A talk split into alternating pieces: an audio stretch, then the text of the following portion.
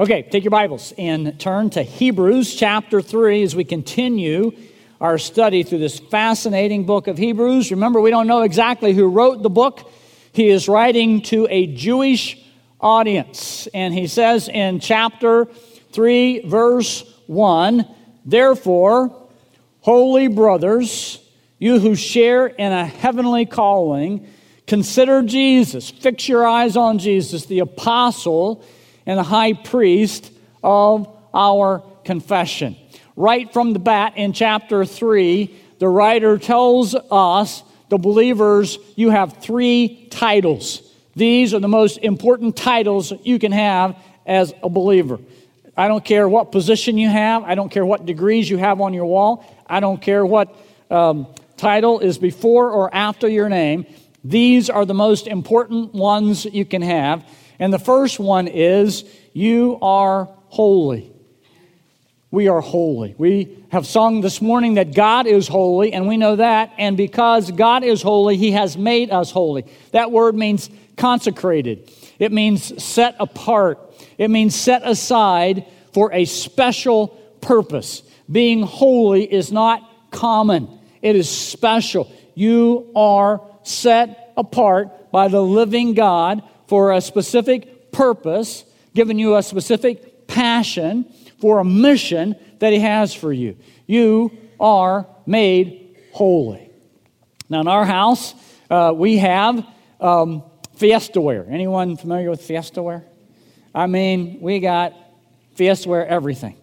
Unfortunately, Lori found out that there's a warehouse in West Virginia where it's made. So whatever they make, we've got at least one of them. So we eat them all, all the time, every morning coffee from a Fiestaware cup. And um, we had these life groups over, leaders of life groups over, talk about Beyond These Walls stuff. And so it's time for them to come, and there's a coffee pot there. So I get in the shelf. I'm getting ready to get out the Fiestaware cups, right? And Lori says, No, no, No, no, no, no, no, no. Special guests are coming, so you go get the China cups. We just want our guests with the China cups. And I said, Wait a minute, these cups are good enough for me. Why are we getting cups for these other people coming? No, we get the China cups. These are special. Now, uh, Lori missed a few meetings, and I, uh, I used styrofoam cups during those meetings. I'm not washing those china cups by hand. They were special. Think about it. You are not God's common table setting. You are His special, made out of China people.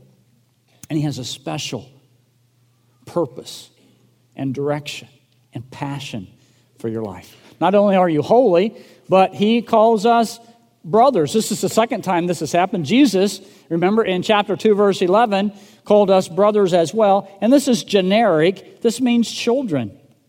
We are children of the living God. We are children of the living God. I, I don't know what type of uh, uh, parental thing you had going on in your life. Some of you, it was fantastic. Some of you, it was challenging. But I, I want you to know the Heavenly Father loves you with an unconditional love. You are His child. And you share in a heavenly calling. Think about that. You share, you are partakers of a heavenly calling everything we do as believers.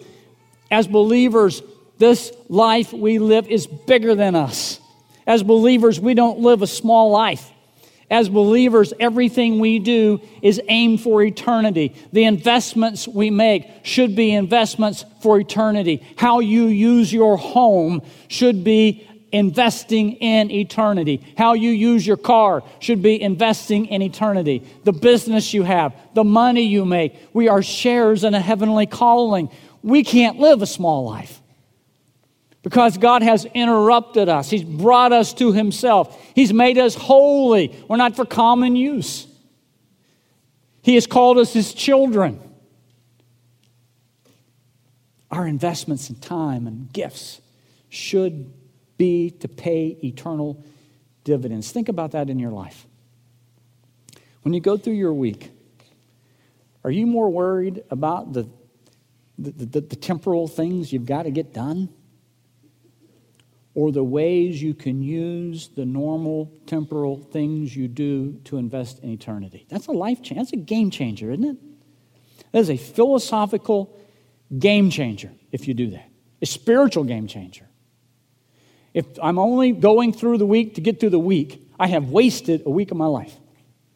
But if I'm using this week, this day, this afternoon, to invest in eternal things, whatever that looks like in your life, that's what God has called us to do. Now, in this first verse, we have three titles for believers, but we also have two titles for Jesus. So, therefore, remember, therefore always takes you back. What's getting ready to be said is because of, it's based on what's already been said. Jesus is supreme. Jesus is supreme, and He's called us to be holy. He has called us to be His children. He has called us to be partakers in a heavenly, in a heavenly adventure, a heavenly calling. So now consider Jesus. Fix your eyes on Jesus. Keep your hope on Him. He's the one supreme. And He is, two titles, apostle and high priest of our confession. He's the apostle and high priest of our faith. The word apostle simply means one sent by God. And certainly Jesus was that, right? He was sent by God. The high priest in the Old Testament, the Jewish readers would have known well about the high priest. He was the he wasn't just the priest, he was the high priest. There was only one high priest at a time. And the high priest was the only one who could go into the sacred place in the temple, the holy of holies, the only one who could offer sacrifices. First, he had to offer sacrifice for himself because he was, he was sinful, he was a man. And then he would go in the Holy of Holies and offer sacrifice for the people on the Day of Atonement. Only one person could do that. But now Jesus in the New, Testament takes over that title. He is our high priest. He doesn't go one time a year into the Holy of Holies, one time for all time. He died on the cross for our sins. So think of it this way. You can see this in your notes. As apostle, Jesus was God's representative in the presence of man, right? As high priest, Jesus was man's representative in the presence of God. He is our apostle sent by God to man, and he's our high priest representing man before God. Now, the writers, again, are from the Jewish background. And so they're going to say, We love Jesus. We understand what he did on the cross. But when you start talking about Jesus and how great he was, don't forget Moses. Moses was a great man. Moses was a, a, priest. Moses, Moses led the people out of, out of slavery. He, he started our nation. Don't forget Moses. So the writer's going to address that. I mean, Moses was a great man. Deuteronomy 34, 10 through 12, and there was, has arisen has not arisen a prophet since in Israel like Moses, whom the Lord knew face to face, none like him for all the signs and wonders that the Lord sent him to do in the land of Egypt. He did tangible things. He created the nation. God used him to create the nation of Israel. And so the people could say, you know what? I, I, I get Jesus, but, but, but Moses, he is the one who built our nation. He's the one who brought those children out of slavery. He's great. He's really great. Now, think about this for a second. As humans, we love the tangible, don't we? We, we get the spiritual, but you can't see that. Someone says, I trusted in Christ as my Savior. Yeah, you can see some fruit of their life, but you can't really see what goes on in the heart, right? But you can, you can see when someone leads the children of Israel out of Egypt, and you can see the, the law that was given. That's a tangible. So we cling to that. We, we still do that today. Let me give you an example. I don't know this for sure, but I bet if I would say on Tuesday night, we're going to have a, an evangelistic service. We're going to come and we're going to share the message of Christ. And so invite all your non saved friends to come we'd, we'd have a group, right?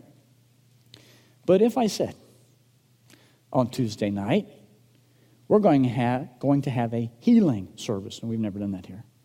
We're going to have a healing service.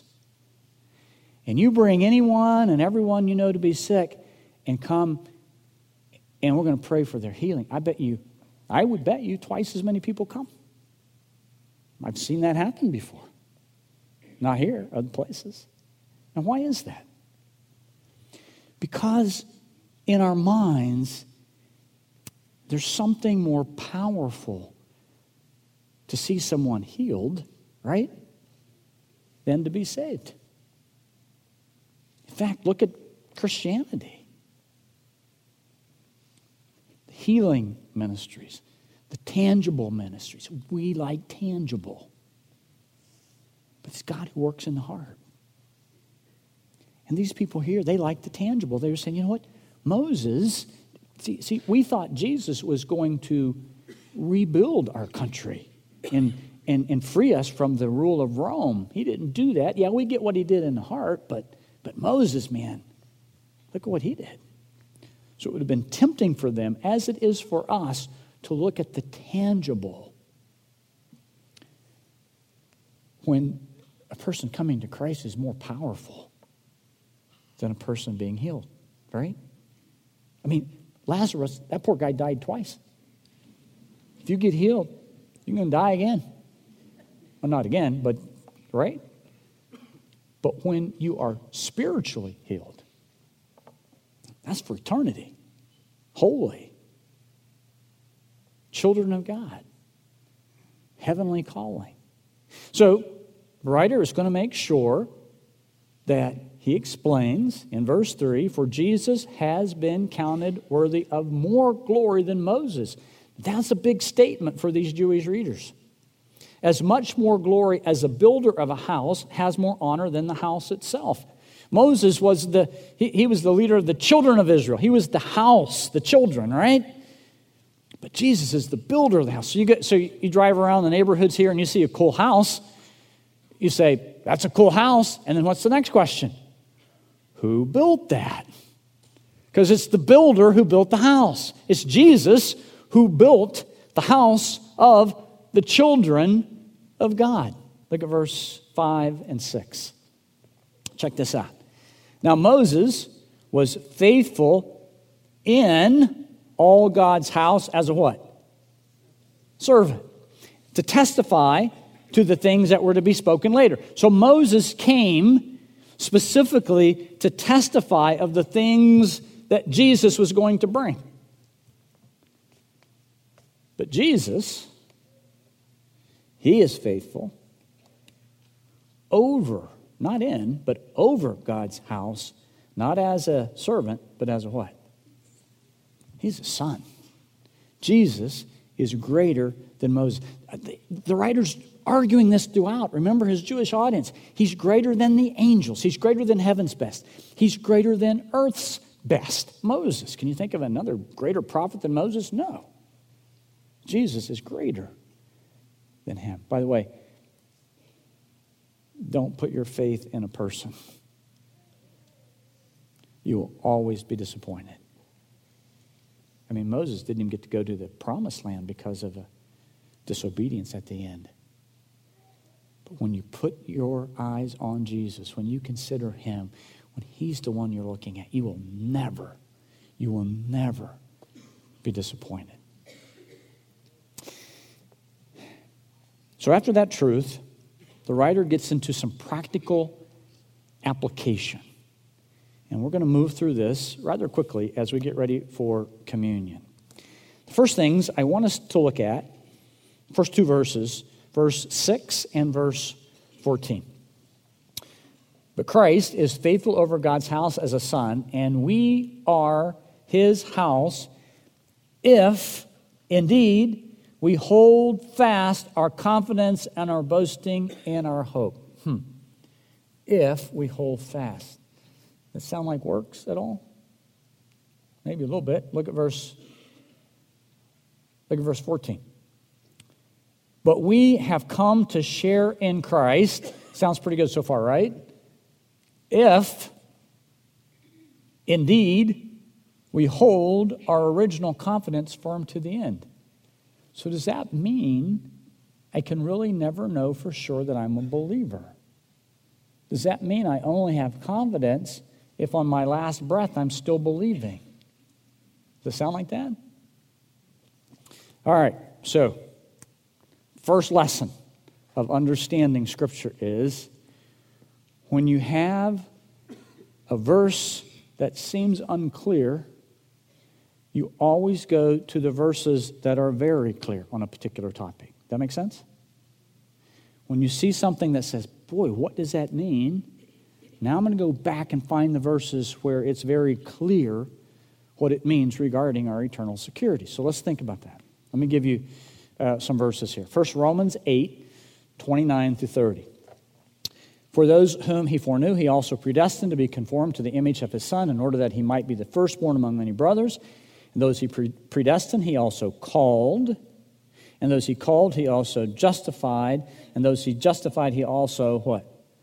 Glorified. What tense are these ver- uh, words in? Past tense, right? So what's that mean? As God looks down on us, he's already done. We're as good as in heaven right now. He justifies us. He justified us. He will glorify us. For us, He's going to glorify us. In God's eternal mind, boom, done. He looks at us and says, You're mine. You always will be. Another verse, uh, Ephesians 2 8 9, a familiar one. By grace, not by works, but by grace, we've been saved through faith. It's not of your own doing, it's a gift of God. It's that gift of grace not as a result of work, so that no one can boast, for we're God's workmanship, and we've been created in Christ Jesus for good works, which God prepared beforehand that we should walk in Him. So God has some good things for us to do, to walk in them. So get another verse, Philippians chapter 1, verse 6. And I am sure of this, that he who began, who's, by the way, who's the he? God, right? I'm sure this, that God who began, he's the one who started it, a good work in you will bring it to completion at the day of Christ Jesus. Talking about our salvation there. One more, Jude uh, 24, verse 24. Not to him who is able to keep you from falling, again, we're talking about God here, to God who is able to keep you from stumbling and is able to present you blameless before the presence of his glory with great joy. It's Him who does all the work. It's God who does all the work in our salvation. It's God who does the work in bringing us, and we call that eternal security. A child of God who is truly a child of God will always be a child of God. Nothing can separate us from his love. We are held in the hand of Christ. John 10, 27 through 30. Nothing can snatch us out of the hand of Christ. Because of this eternal security, then as believers, we have assurance of our salvation, right? And in one system of theology, there are five points to it. I won't go through the five, but it's called um, perseverance of the saints. J.I. Packer says that's a little bit of a confusing term, perseverance, because perseverance sounds like I have to persevere, right? I got to keep doing it. So J.I. Packer says better preservation of the saints. It's God who preserves us to the end. Now, with that in mind, right? Let's go back and look at this passage. Verse 6. We are God's children, His house, if indeed we hold fast our confidence and our boasting in our hope. Well, we're going to do that because it's God doing that in us. Verse 14, if indeed we hold our original confidence firm to the end. Well, we're going to do that because it's God working in us. He's the one who holds us there. He's the one who keeps us there. He's the one who's going to make certain we are preserved till the very end. It's not about us, it's about God. Here's what one writer says The Christian is like a man making his way up a hill who occasionally slips back, yet always his face set toward the summit. The unregenerate and the non Christian has his face turned downward and he is slipping all the way. So we always draw it like this. Here we come to Christ. Here's when we go to be with Christ, God in heaven, and our life would look like this. It's not going to be a straight shot. There are going to be ups and downs. There are going to be times when we fall. We fall hard. But as a believer, we continue on the way. Our continuance is a proof of our true salvation. Continuing in Christ is proof of our true salvation. Are there going to be some tough times? Yeah. There may even be some tough stretches in there. For a time, where uh, the prodigal son, David, when he sinned against Bathsheba, the baby was born, so nine months later, he hadn't confessed his sins yet. But God brings us back.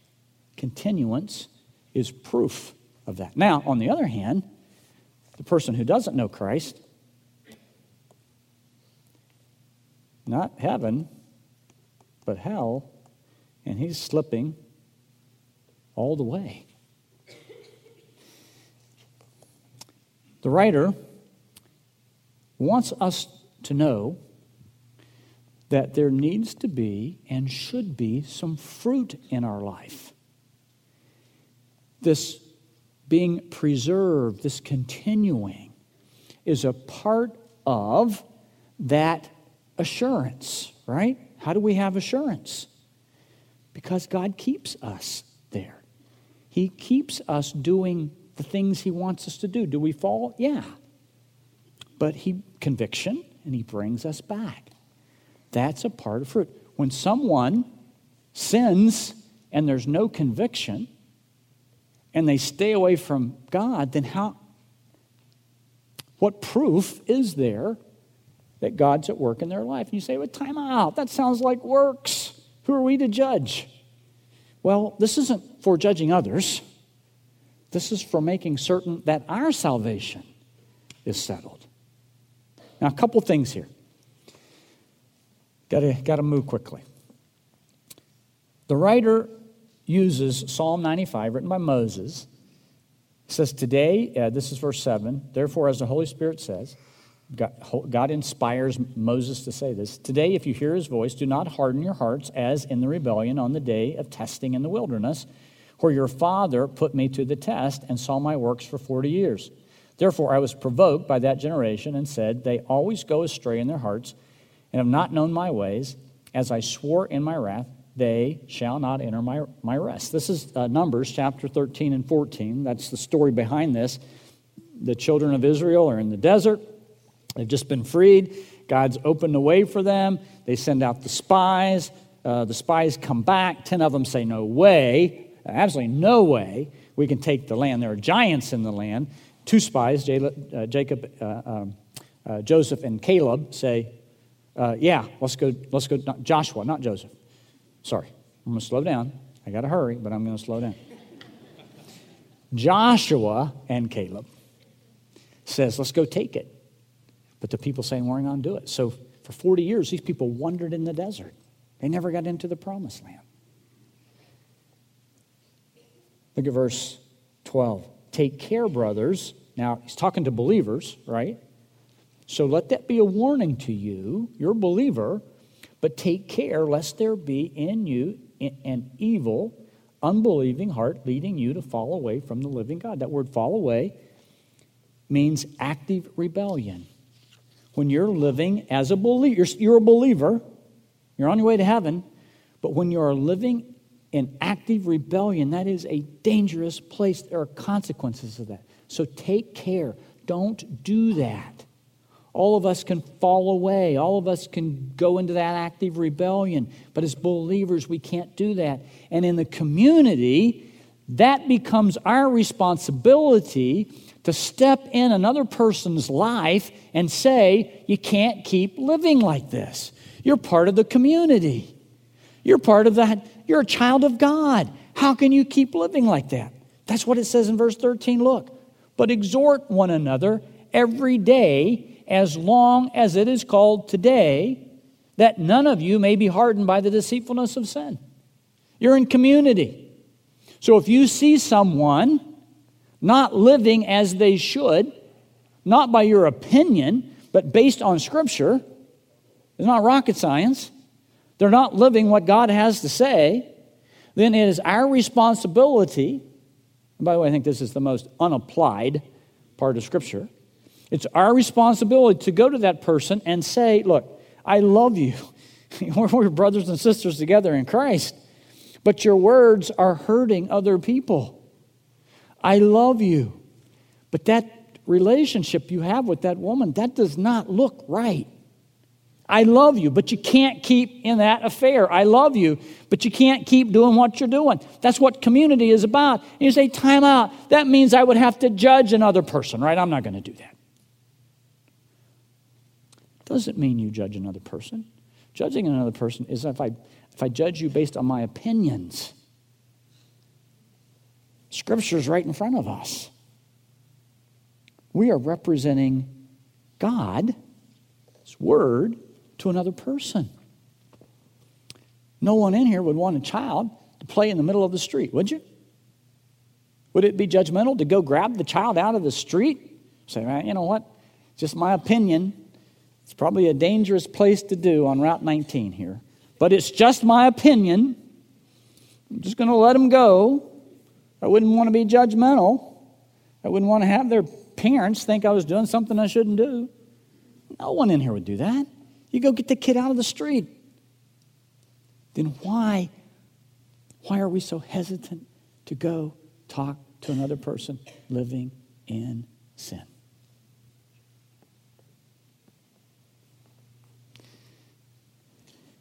But exhort one another every day, as long as it's still today, as long as it's we're living, that none of you may be hardened by the deceitfulness of sin. We are all, every one of us in this room, in our lives, there is the potential of being hardened by the deceitfulness of sin. And that's what community is. We're in this thing together. All right, one more thing. Verse 16. For who were those who heard and yet rebelled? Was it not those uh, who left Egypt led by Moses? And with whom was he provoked for 40 years? Was it not those who sinned, whose bodies fell in the wilderness? And, and to whom did he swear that they would not enter the rest, but those who were disobedient? And so we uh, are, are, are, so we see that they were unable to enter because of their unbelief. Now there are two types of unbelief. There's the unbelief we have as believers. We're going to go through that. There are going to be times we doubt, we fail, we fall, we have a lack of faith, unbelief as a believer. But then there's another type of unbelief. It's the only unforgivable sin. It's the final unbelief. It's going to the grave saying, I don't care about Jesus. I don't care what he did. I'm not going to believe in that. And that final unbelief is final and it's forever. An old pastor and writer, C.H. Spurgeon, says it like this He says, Could you roll all sins into one mass? Could you take murder, blasphemy, and lust, and adultery, and fornication, and everything that is vile, and unite them into one vast globe of black corruption? They would not equal, even then, the sin of unbelief. This is the monarch sin, the masterpiece of Satan, the chief work of the devil. It is one sin for which Christ never made atonement. Mention every crime on the calendar of evil, and I will show you persons who have found forgiveness for it. But ask me whether the man who died in unbelief can be saved? And I reply, there is no atonement for that man. There is atonement made for the unbelief of a Christian because it is temporary. But the final unbelief, the unbelief with which men die, never was atoned for. So if you're here today and you're not trusted in Christ, man, we are pleading with you to do that. Because here's the deal you may be 13 or 30 or 80 or 90, and none of us know how long you have to live. And that final unbelief is that final sin that allows you to be separated from God forever. So if you're here today and you don't know Christ, we're going to have a time after service when our elders and pastoral staff are up here, and we're asking that today's the day that you trust in Christ as your Savior. As you pray about that and think about that, one of these days you're going to close your eyes in death. What then? As you think about that, those of us who have trusted in Christ are going to take communion. This is a time when we remember what Jesus did for us. Only because of what Jesus did for us can we know with certainty that we belong to Him. Only because of what Jesus did for us are we allowed to be called, to be justified, and to be glorified. And we hold this bread and this cup with thanksgiving, and we do it solemnly as well, thanking Christ for what He's done, but also holding it, repenting of our sins, thinking about where we've been this past week, thinking about the things we've said and thought and done and asking God, forgive me. I want to be cleansed. I want to go through another week serving you.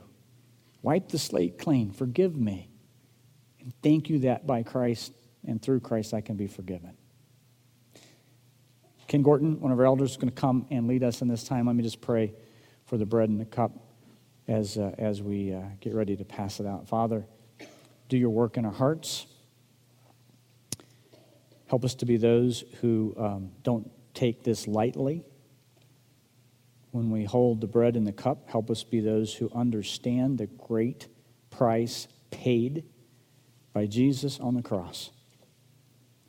And Lord, if there's anything in our life, and we're, we're sinners to the core, saved by your grace, show us where we're falling short. Maybe even show us, Lord, who we need to go talk to. Because if we're going to disobey that instruction, that's a sin as well. Show us where we're falling short. Then help us to make those decisions of obedience today. We pray in Christ's name. Amen.